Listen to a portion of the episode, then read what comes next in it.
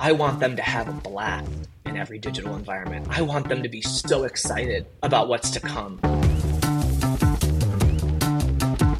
Welcome to Tech Talks, the podcast brought to you by Nash Squared and hosted by myself, David Savage, that's been bringing you the latest thinking from technology leaders for over eight years.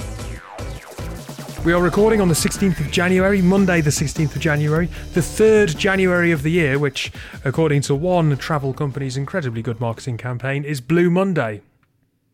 Apparently so. Most depressing day of the year. Actually, yeah, I've actually had a really good day, to be honest. Oh, good. Um, yeah, I don't know if that's just me, but I personally have had a great day. So all this Blue Monday stuff, nonsense. I mean, the thing is, right? It started off as a what as a marketing gimmick for a travel company to get people to book holidays, and now it's become this thing where it's like Blue Monday, look after your mental health, folks. And it's like yeah, that's good every day of the year, not just the third Monday of the year. Yeah, Um, that's a very good point.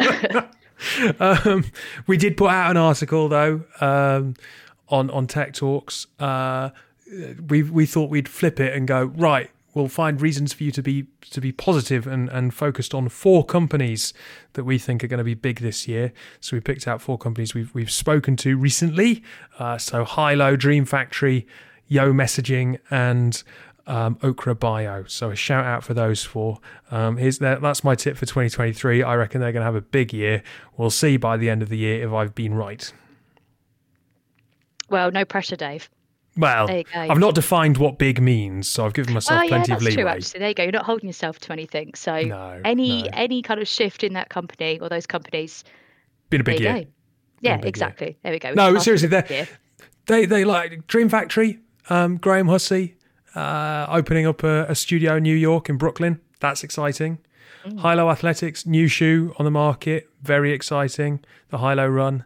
Um, Okra Bio, thirty million um, dollars worth of funding raised in October to uh, really kind of push on with their RNA treatment remedies and uh, Yo Messaging, uh, Computing's security application security company of the year 2022 and on the Tech 100 startups list. So Those all sound pretty big things to me, to be honest, Dave. So that's yeah, very that's good. the starting starting point. Yeah, I was going to say, things, wow, there we go. big That's- things. yeah, it can only get bigger from here. Um, but today's interview is uh, with Californian-based business GumGum. Talking about advertising, we're talking about AI, we're talking about context in advertising, and then a little bit later on the show, there's going to be a chat around sustainability. But first of all, I'll hand over to Phil Schrader from Gum GumGum, and we'll be back shortly. So I'm joined by Phil Schrader, uh, CEO of Gum GumGum. You're joining me from Palm Springs, so not only on the other side of the pond, but on the other side of the states. Early morning for you. Thank you for taking the time to talk to us. So excited to be here, David. Thank you so much. I really am looking forward to the chat today. I can only assume it's a lot warmer and a lot, brighter there than it is just outside London in, in early December. So I'm mildly jealous. But uh, look, it's lovely to talk to you. Uh, before we get into anything else, um, CEO of GumGum, why don't you tell us a little bit about who you are and, and who GumGum are? Sure. So me, just a little background on me. Um, I am from you know a small town outside of Chicago, Illinois, in the U.S.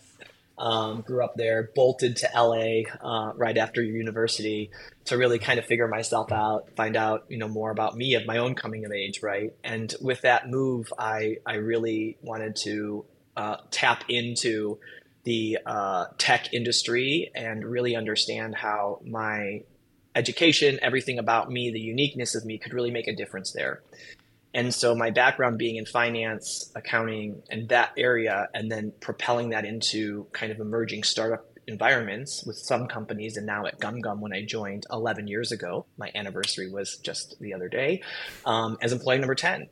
And, you know, so from that time, it was so exciting because I saw GumGum as such a pioneer in their vision and strategy around how technology and AI technology can really transform the entire digital ecosystem. And so now you fast forward where we are today. I became CEO three years ago, and GumGum is really leading the pack in trying to help the industry and the digital industry move from these ID based solutions in which we've become so addicted to, right? Knowing about us, using us to this mindset first approach, and really creating moments that don't use my personal information and do that. And we've seen a lot of success, David. So we are now uh, 550 people. We are in almost 19 countries across the globe. We work with pretty much all of the Fortune 1000 advertisers, and we reach 1.1 billion people a month. And so we've been able to really build a scaled business that is really exciting um, in the sense that advertising in the ecosystem is ready and now wanting to move forward in that direction um, either by choice, as as we we know, or by governmental regulations on just the government coming in and starting to protect privacy um, and and forcing companies like ours and other tech big companies to put that first, uh, privacy first solutions. Just out of interest, you joined, as you said, nearly eleven years ago. Yeah. Employee ten. Uh, yeah a very different environment where advertising was concerned. If I think back 11 years, yes. I could imagine whereas now you I I kind of hear what you're saying and it feels like it's a finger on the pulse of the industry. Maybe it wouldn't have felt like that 11 years ago or, or even 9 or 8 years ago. That's exactly right. And so where GumGum has evolved and where we really stand out over this course of these 11 years is back then we really partnered with advertisers to really build unique, rich, amazing creatives across our global scale. And so we did that by creating all these really great, amazing ad formats that we support all with advertisers today. And we pioneered some of the first, the ad first ad placement with in images. And out of the gate, we focused on saying to ourselves, there's so much data here around imagery on a web page. And, and how do we start to understand that and create an opportunity for the advertisers to get the attention, stand out, and capitalize on the shift of textual learning and, and showcasing to visual?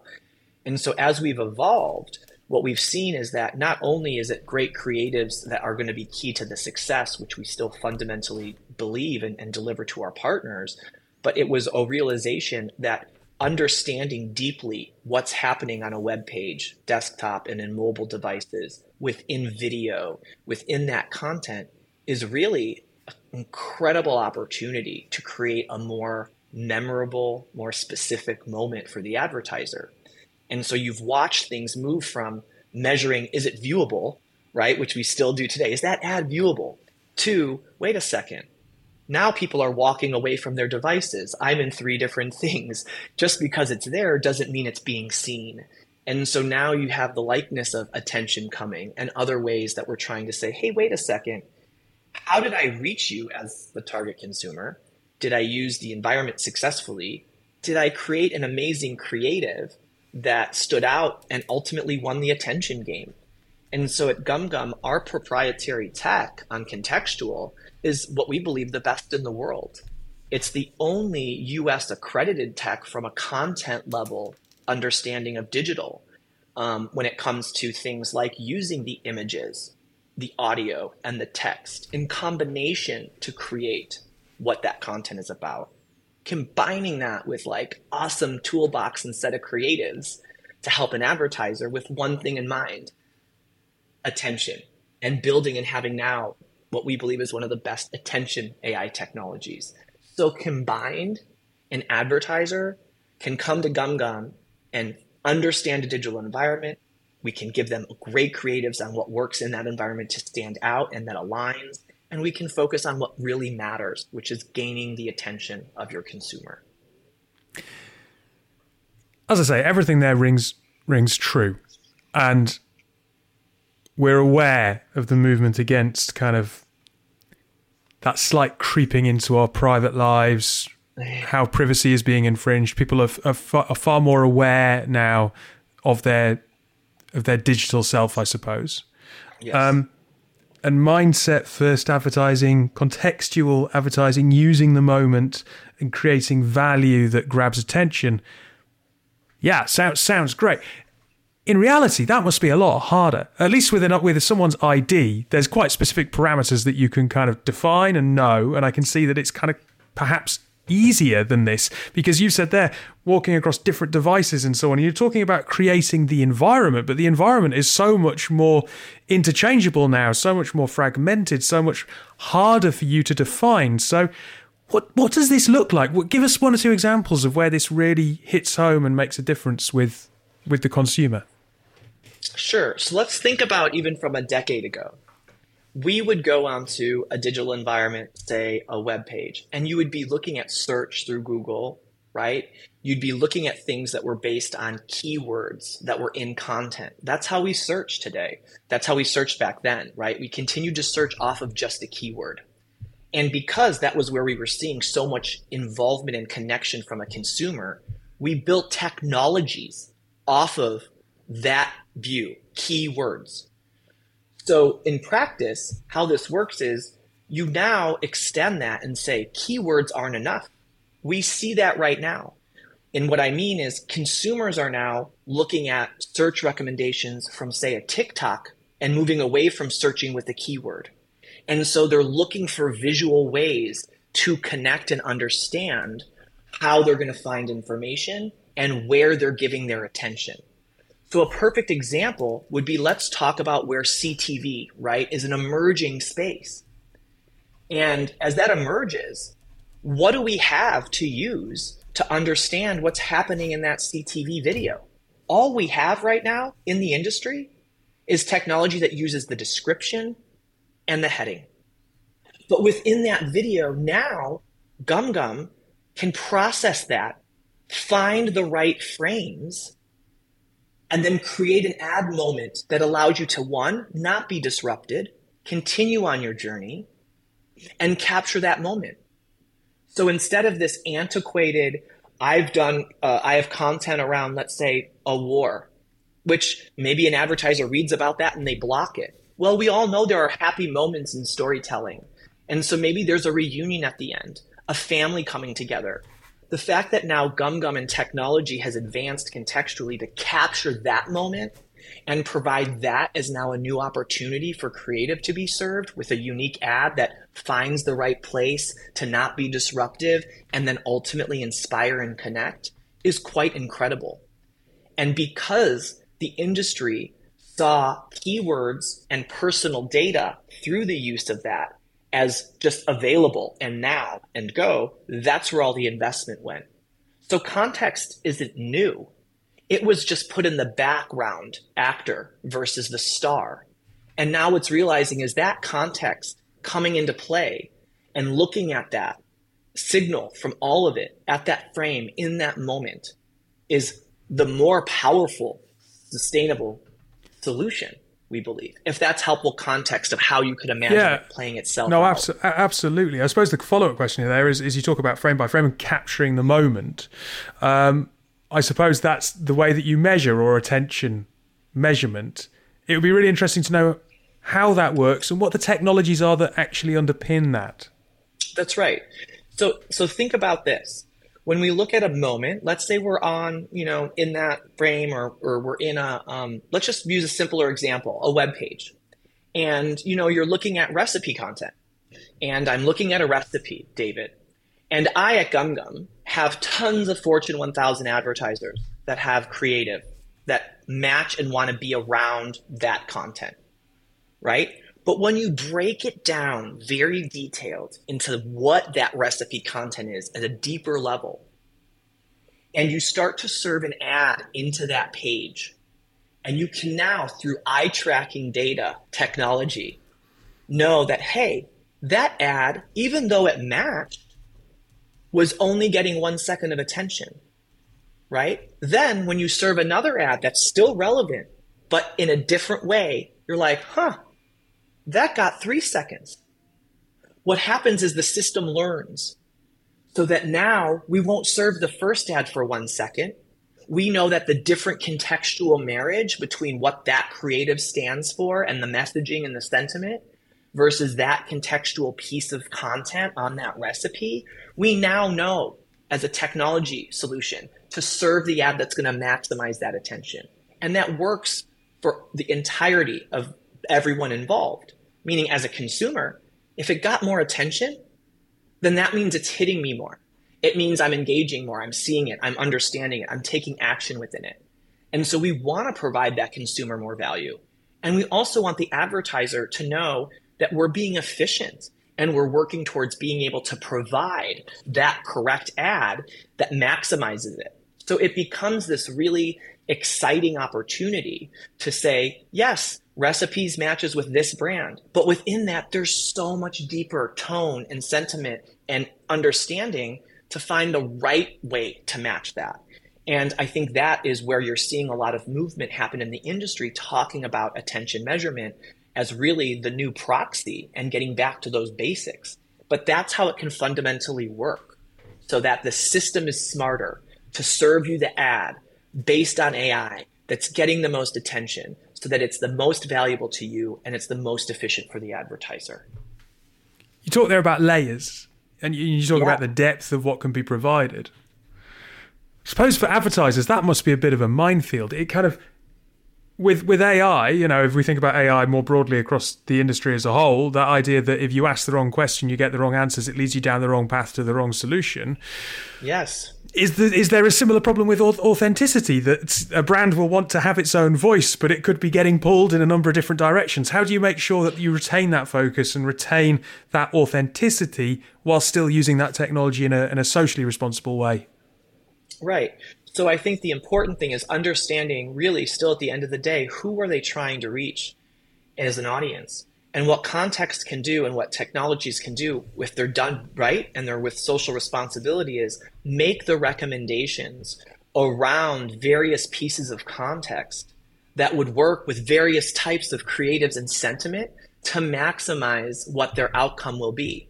So through what I just mentioned, we over 11 years have been understanding how creatives can work with context and making those recommendations so it becomes somewhat of being able to guide the advertiser out of the gate with a predictive methodology so that then by the time we get to what I spoke about just earlier, we've already really guided them along that way.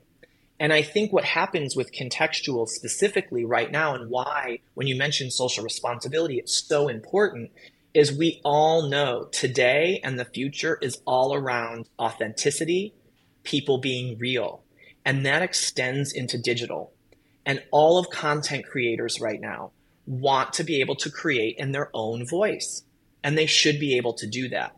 And so now, when you look at that, and I'm trying to understand digital environments at scale, and David, you might write very differently than me one of the examples I think we were just talking earlier is an openly gay man when I'm talking to my friends and I say something like, "Oh my God, you slayed that," right? You know, I want to be able to write like that. I want to be able to create content like that. I want to have videos like that, and I want to make sure that the the technologies that are going to be the ones to spit out a segment around what my topic is isn't saying unidentified. It's actually still classifying how I speak and that then becomes great insight for an advertiser to then help them be more authentic and connect and do a little bit more work to show they understand the content based on not me as a person, but the content to create that message. And I think that is what is really exciting about where we're headed. And I think the governmental pushes globally on the privacy first has really accelerated now context moving to the forefront and getting more of this exciting adoption and innovation happening, which is awesome. Just just picking up on your comment about the fact that this isn't about the individual, it's about the overall context, and then picking up on the fact that you mentioned about your sexuality.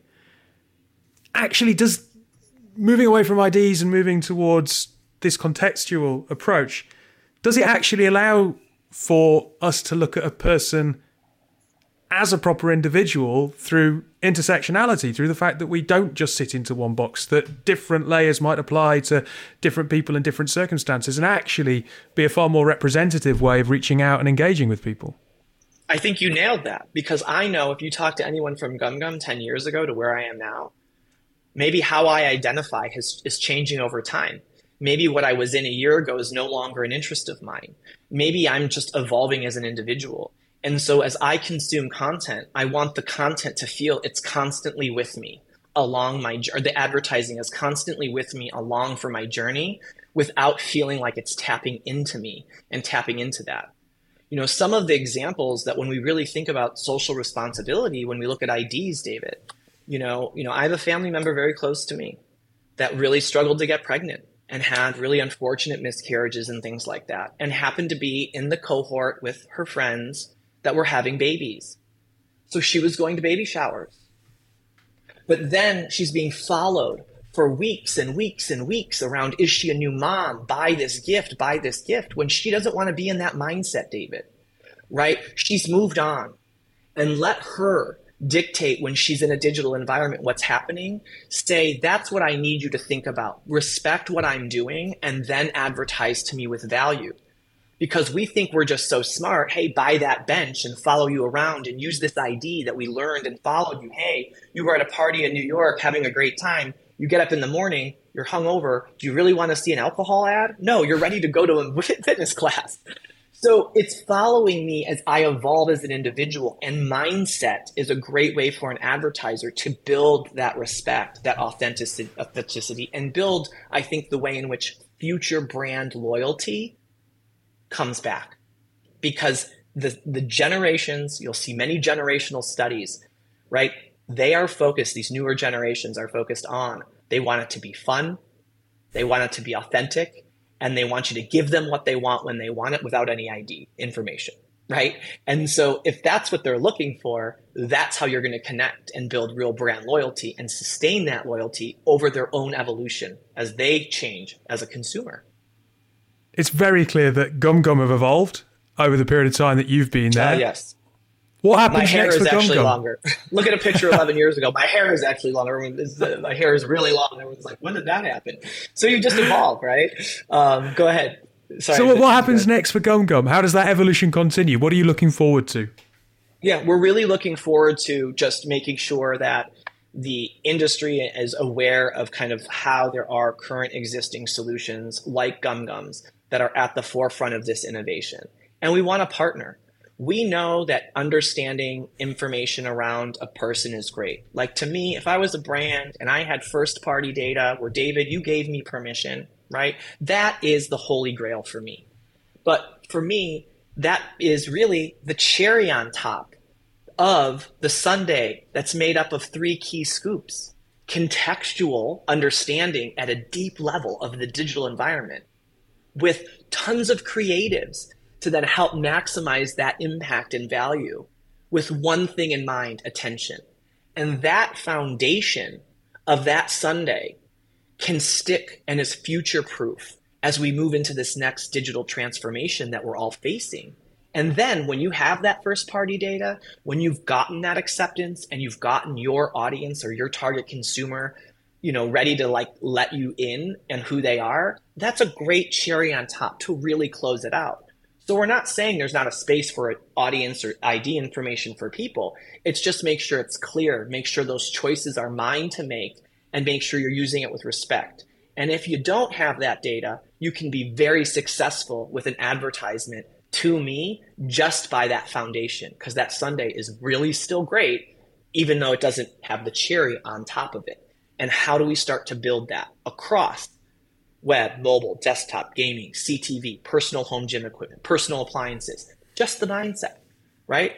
I mean, I don't know about you in LA. Like I, my partner, he's vegan one month and then now he's gluten free and then now, right? So, so in LA, like you're having these things that are changing so rapidly. So how do you stay in those even subtle ways? And, and a great CPG brand who kind of is ready to commit to that is going to be along for the journey and make sure they see as they evolve that I can bring that value just based on where they're chewing, choosing to spend their time in a digital environment, how they're consuming that content, and understanding what's happening, right? Reading a web page is very different than playing a game.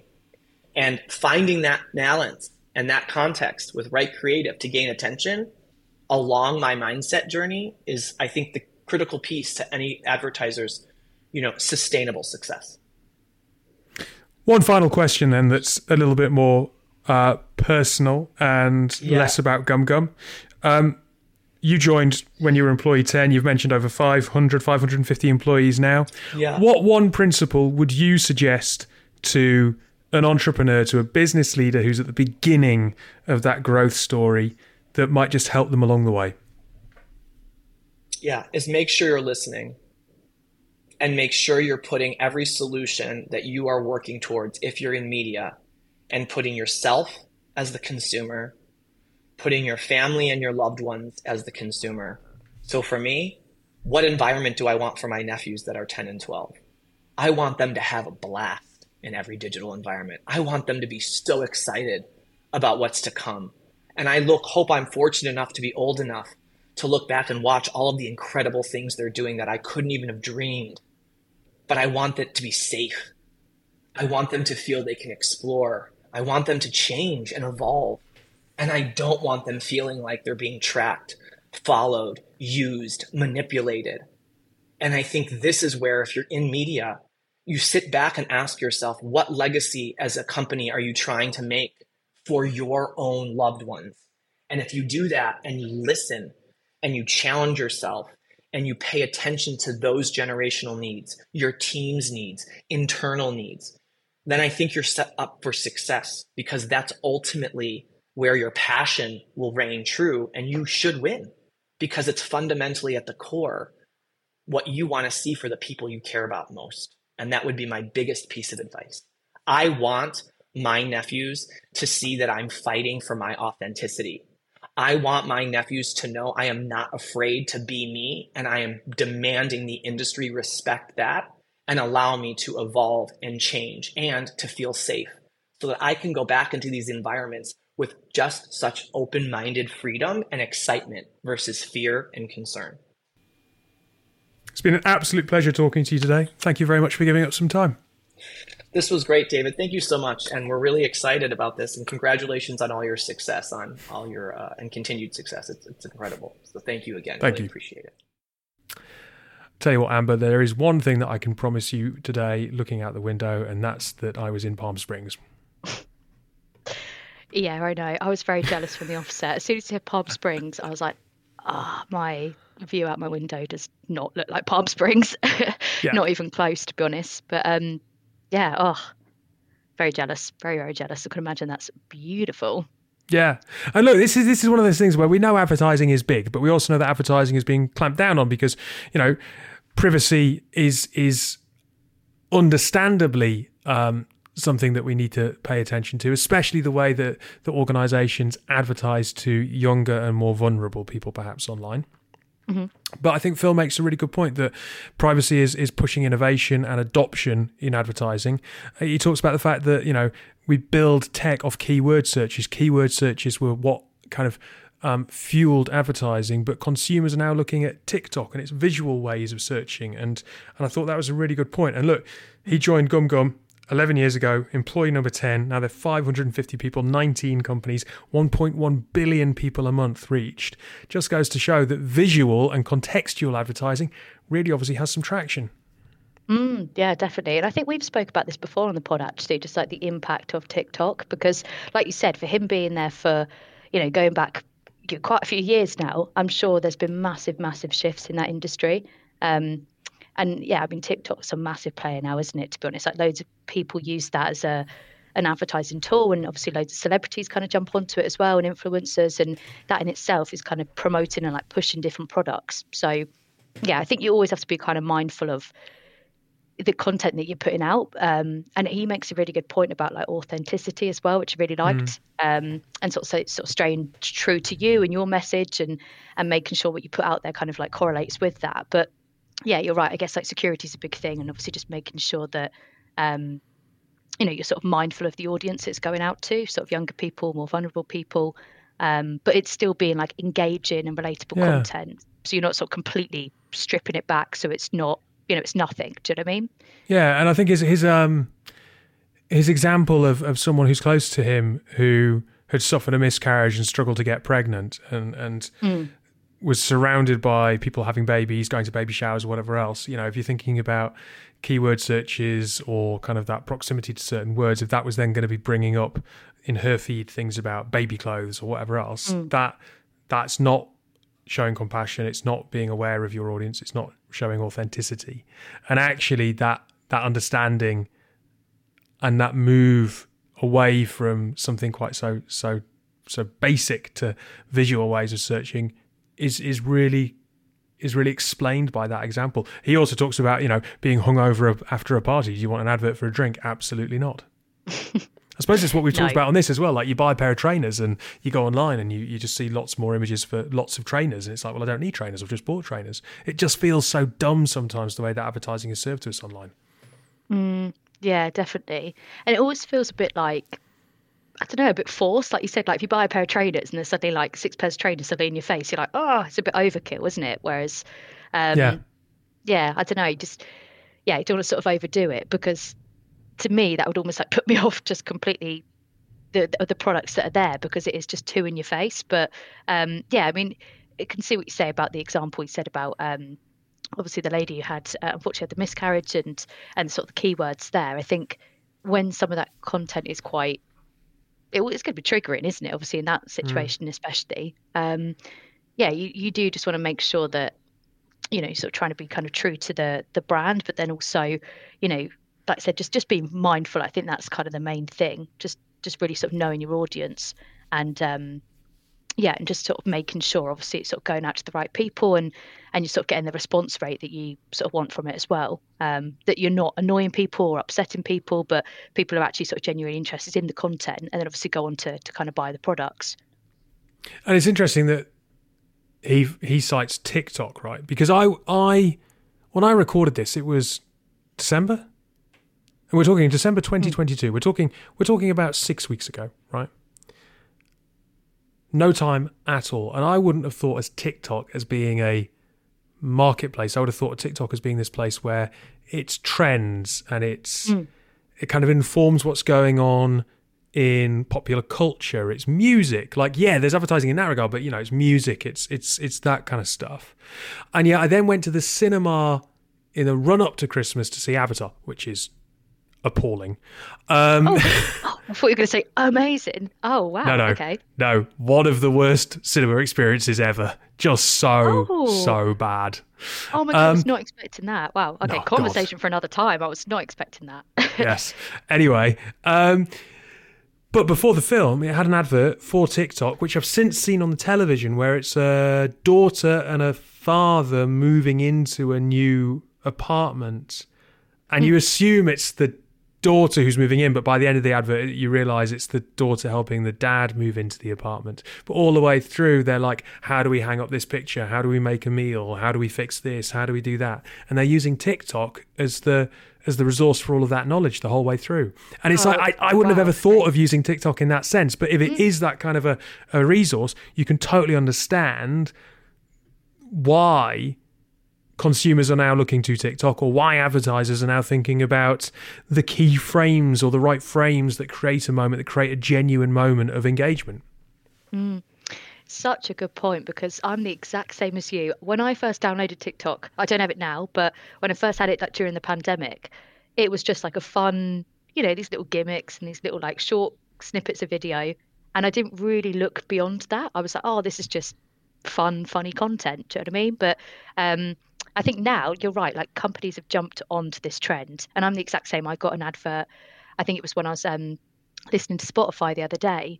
There was something pop up, and it was about recipes, and I thought it was going to be, I don't know, Jamie Oliver's cookbook coming out or something along those lines. But it was actually oh TikTok, and you can get all these recipes and all this amazing, um, all these amazing ideas for for different um, recipes from TikTok, and you can just see why companies have sort of jumped on board with it because like I say it, it started out so much fun and, and you think as well actually the impact that it's had with the charts like every Yeah. i don't know top five or top 10 majority of the time it's come from like a tiktok trend or a tiktok dance and then that that album or that that record is just absolutely like shot up to the like i said the the top sort of 10 because Well, probably probably the, the, the biggest example of that is Sam Ryder. Mm, yeah yeah that's a good point actually You know, yeah definitely He scored scored a scored a UK number one with his debut album release. Um, obviously, everyone is aware of um, of Eurovision, but he he was discovered during the pandemic on TikTok doing covers. Yeah. Madness. It's I think it's just become it's so so big now. Like I think if if companies were like obviously like Gum Bum GumGum were to ignore it and not use it, it they'd almost be at a bit of a disadvantage because they're missing Yeah. out on a whole audience there that other people are just easily tapping into through TikTok. But as Phil says, it's understanding when in that journey to put an advert in that creates the engagement that feels authentic and isn't mm. just an annoying pop up. Yeah, yeah, that's a very good point. I, I guess that's the hard part. That's what That's the part that me and you haven't that's, are not qualified for. that's why they've gone from ten employees to five fifty, and it, well, exactly. They know we're talking stuff, about clearly. yeah, well, yeah, exactly that. But I, I, guess it's a fine balance, isn't it? Like we were saying before, yeah. like not annoying people, not being too pushy or a, a bit over top, but it's um yeah, just finding the right time that it almost like drops a bit of a nugget in your your head, and you're like, oh, great, okay, well, this sounds great. I'm going to go and buy that t-shirt or those trainers, whatever it is. Look, we'll we'll draw an end to part one. We'll be back with part two in just a moment. A couple of years ago, Michael and Jacob, two friends from London, were both thinking about their consumption and sustainability as a whole. Michael, a professional footballer at the time, realised he had no options when it came to sustainable sportswear. Overconsumption and underuse was all too common. Hylo was born, a sportswear brand fighting for the planet by changing mindsets. They've started with a running shoe made with seven natural materials, and the shoe can be recycled at the end of its life. As a company, they've offset their carbon to beyond zero, making them carbon negative. You can find out more about Hylo and support their mission at hyloathletics.com. That's H Y L O. We support the Hylo movement. Right, welcome back to the show. Um, part two, we are going to be playing an interview uh, with Nicole Famaric, who is the CMO and co founder of The Good Goal. She talks about the fact that there's a lot of investment going on in sustainability at the minute, but it's difficult to know where that investment goes mm. because um, there's a there's a there's a slight kind of not disconnect, but working out what we're asking for from sustainability businesses. You have to filter because do you want to do you want to invest in a company that has traction that is traction orientated or real impact measurements? And it's really hard to measure the impact of sustainability right now especially in B2C and you can understand why a B2B business is actually where the where the money is going to be going. So beyond that I mean it's quite difficult to know which of these companies is having a real impact. Mm yeah, this Oh my goodness, this brings me on to a really good point, Dave, because I was watching a documentary the other day about um about Shein, right? And obviously they're like fast fashion and it was like looking into their like sustainability sustainability like metrics and how they were comparing to that. And then they came on to um, Adidas. And Adidas has got this campaign where you recycle your trainers and apparently over in the Maldives they've got um I don't know the ins and outs of it, but basically they've got some sort of campaign where all the recycled plastic from the beaches they put into making new trainers. And when this um, this um, like this host basically looked into it, it turns out that it wasn't. It was from the hotels in the Maldives. Anyway, it was very like convoluted, and it turns out their whole campaign that they were advertising was kind of like a fraud, basically. Um, right. So you can watch this documentary. It's really, really interesting. And um, yeah, you're right. Like you say, so many people claim to be really environmentally friendly or have really great like sustainability policies. But like a prime example, as soon as I watched the documentary, I said, oh, okay, well, actually, how many of them are one sticking to it, and two, like how kind of truthful is it, or how much of an mm. impact is it actually going to make? Because this one was well, yeah, it didn't make any impact basically. They didn't really stick to anything, and it wasn't really what they kind of claimed it to be. It was sort of a play on words, and it wasn't quite what we expected it to be. Um, and, and, as we all so, hear, yeah. Nicole Nicole talks about this misinformation that you're you're kind of talking about there. Mm. So yeah, no, really interesting. I'm pleased to, to hear about this one. Like I say, it's kind of fresh in my mind, so it sounds very interesting. But um, yeah, I imagine that they're not the only company to do it. I'm sure loads of people sort of blag it and tried to make out they're doing a lot more than what they are. Yeah. Well, one that we are pretty confident or not is the good goal. Uh, we'll hand over to Nicole and we will be back next week. So today I'm joined by Nicole, uh, all the way from sunny but cold Madrid. Is it sunny? Uh, you said it's cold. Hello, how are you? Yeah, I'm in Madrid. It's a little bit windy, cold here, but all right still. I've heard that it's a summer, sorry, it's a city of extremes where it's a very, very hot in summer and very, very cold in winter. Oh, yes, indeed. Yeah, that happens. well, look, anyway, that aside, British obsession with the weather, we'll, we'll park that for the moment.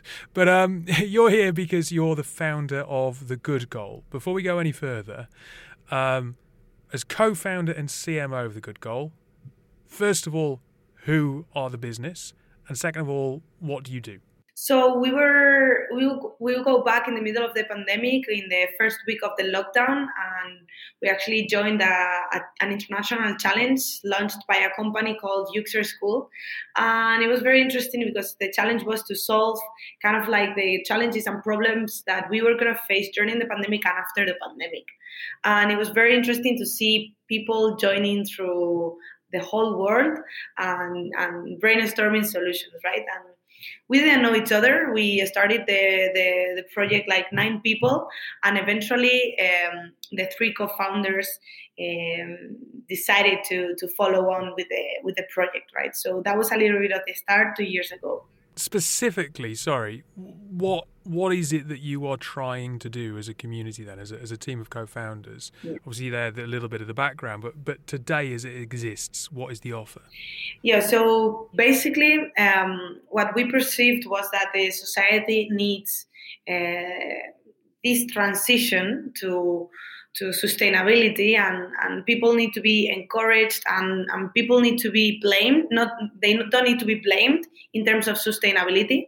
And that's what we that's what we saw in the investigation. And to solve this what we have developed is a technological a gamified tool uh, that helps companies and people but more focused on companies improve their sustainable habits in an easy accessible and motivating way and also we we also integrate a positive impact impact calculator, which is scientifically based. So we actually calculate the CO2, water, and waste savings.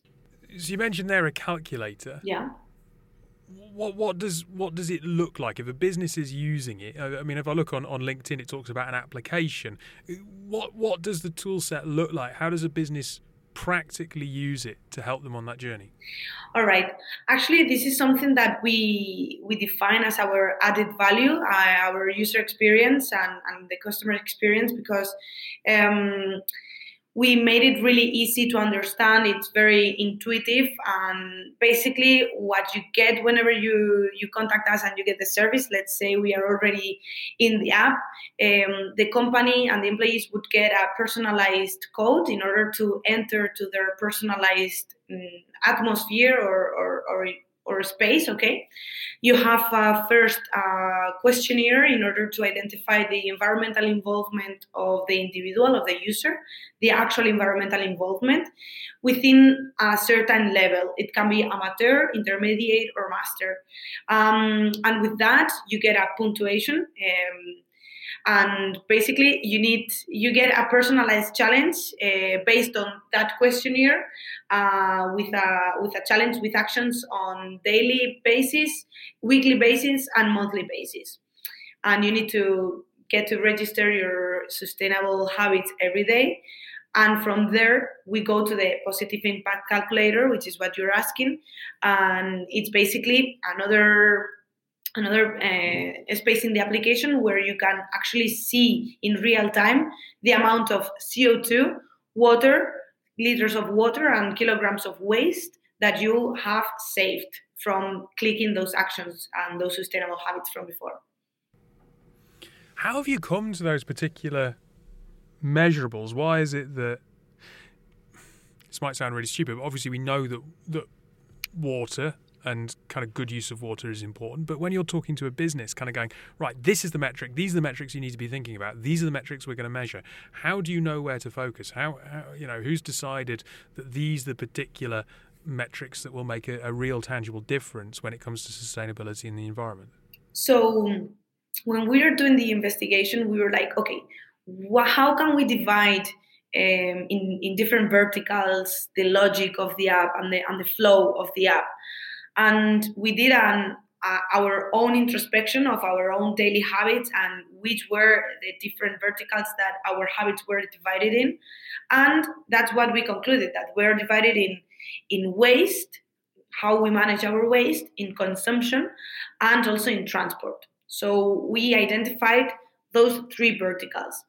And inside those three verticals we have loads of actions.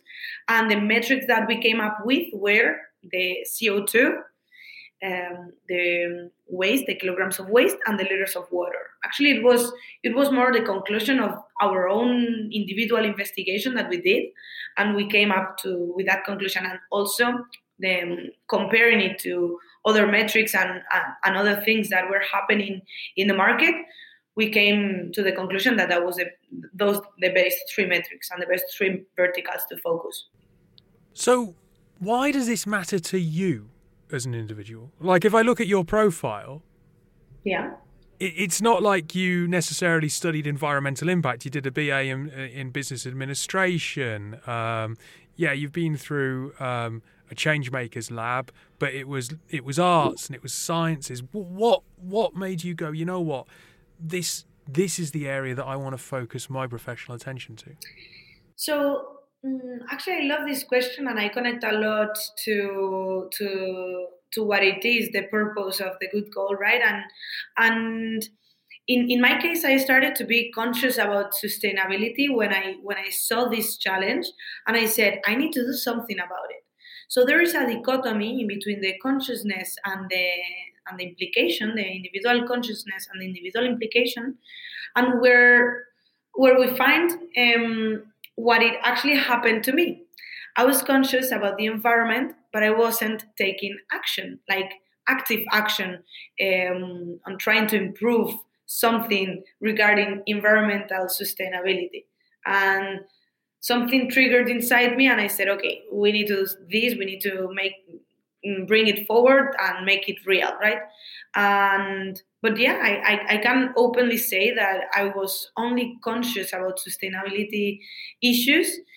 Um, but when I came to action was was when I really stopped and thought about okay, maybe if I want to focus, I, I want to do business and I want to do entrepreneur, let me create a solution to a problem that we are facing right now. It could actually be in uh, health or it could have been another like education or so on, but it was sustainability because for me that was a very interesting thing, right?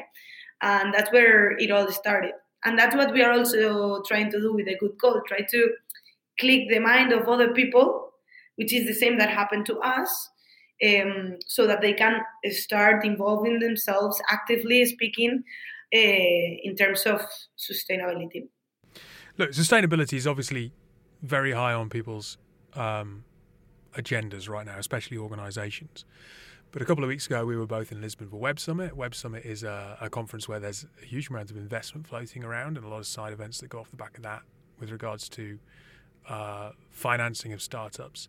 A lot of the chatter there was around things like Web3 rather than necessarily sustainability. How do you think your message is landing with the investment community? Uh, whilst they might agree that it's important, are they backing it financially? So um, actually, there is an investment tendency now, and, and speaking to also our investors about they're they are all talking about impact investment. All right, um, it's a very interesting concept indeed. Um, investors, at least from the background in Spain and from what I know in, in, in, in the Spanish investment ecosystem, there is a lot of the investors that are transitioning their investments into a more social impact or environmental impact projects or startups. Um, a lot of them are focused on hardware, and many others are also focused on on, on software. No, what I'm sensing here is that a lot of the um, investors are asking uh, for real impact metrics and a lot of traction, right?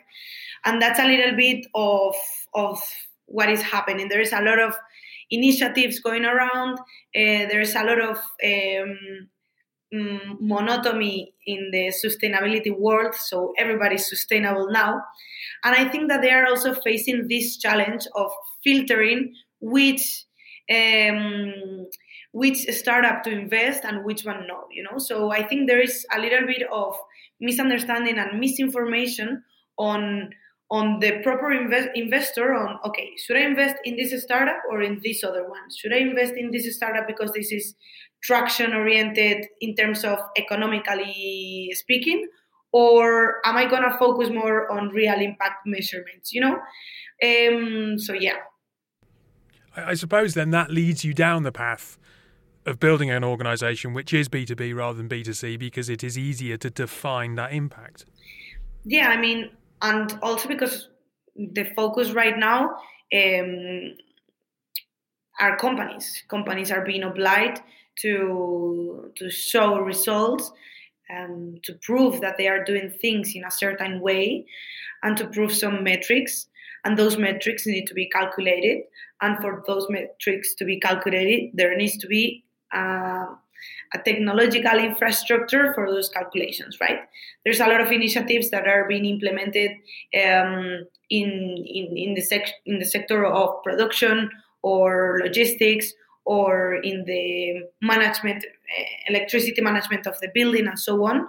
Um, and there's a lot of a lot of solutions there. What we are focusing more it's it's in, on the individuals, right? On the uh, people's impact, their own impact in within the company. Which are those things that they can improve, and which are those things that they are 100% responsible of. In order for the employees to be aligned with those strategies and values uh, from the company, no, in a more global vision. So, yeah, what. You, mentioned the word global there. You are based in Spain. Um, we've spoken a little bit about the investment community that you've found kind of locally, but I suppose one of the beauties of this is it's quite scalable because this is a universal concern. However, each country is going to have different targets. Europe is going to have uh, different ways of, of holding organisations to account, say to say the UK or to say the US. If this is going to work, if if if if we are going to see genuine um, behavioural change by organisations, how does this how does this all join up? How does this work with companies like yours and governments and investment and cross border to actually see real change? That's a good question. And actually, in Spain, we are also sensing that it's not our first proper potential market. Um, and that's why we are also thinking and we are implementing some strategies to, to tackle Europe and, and some Western and Northern European countries.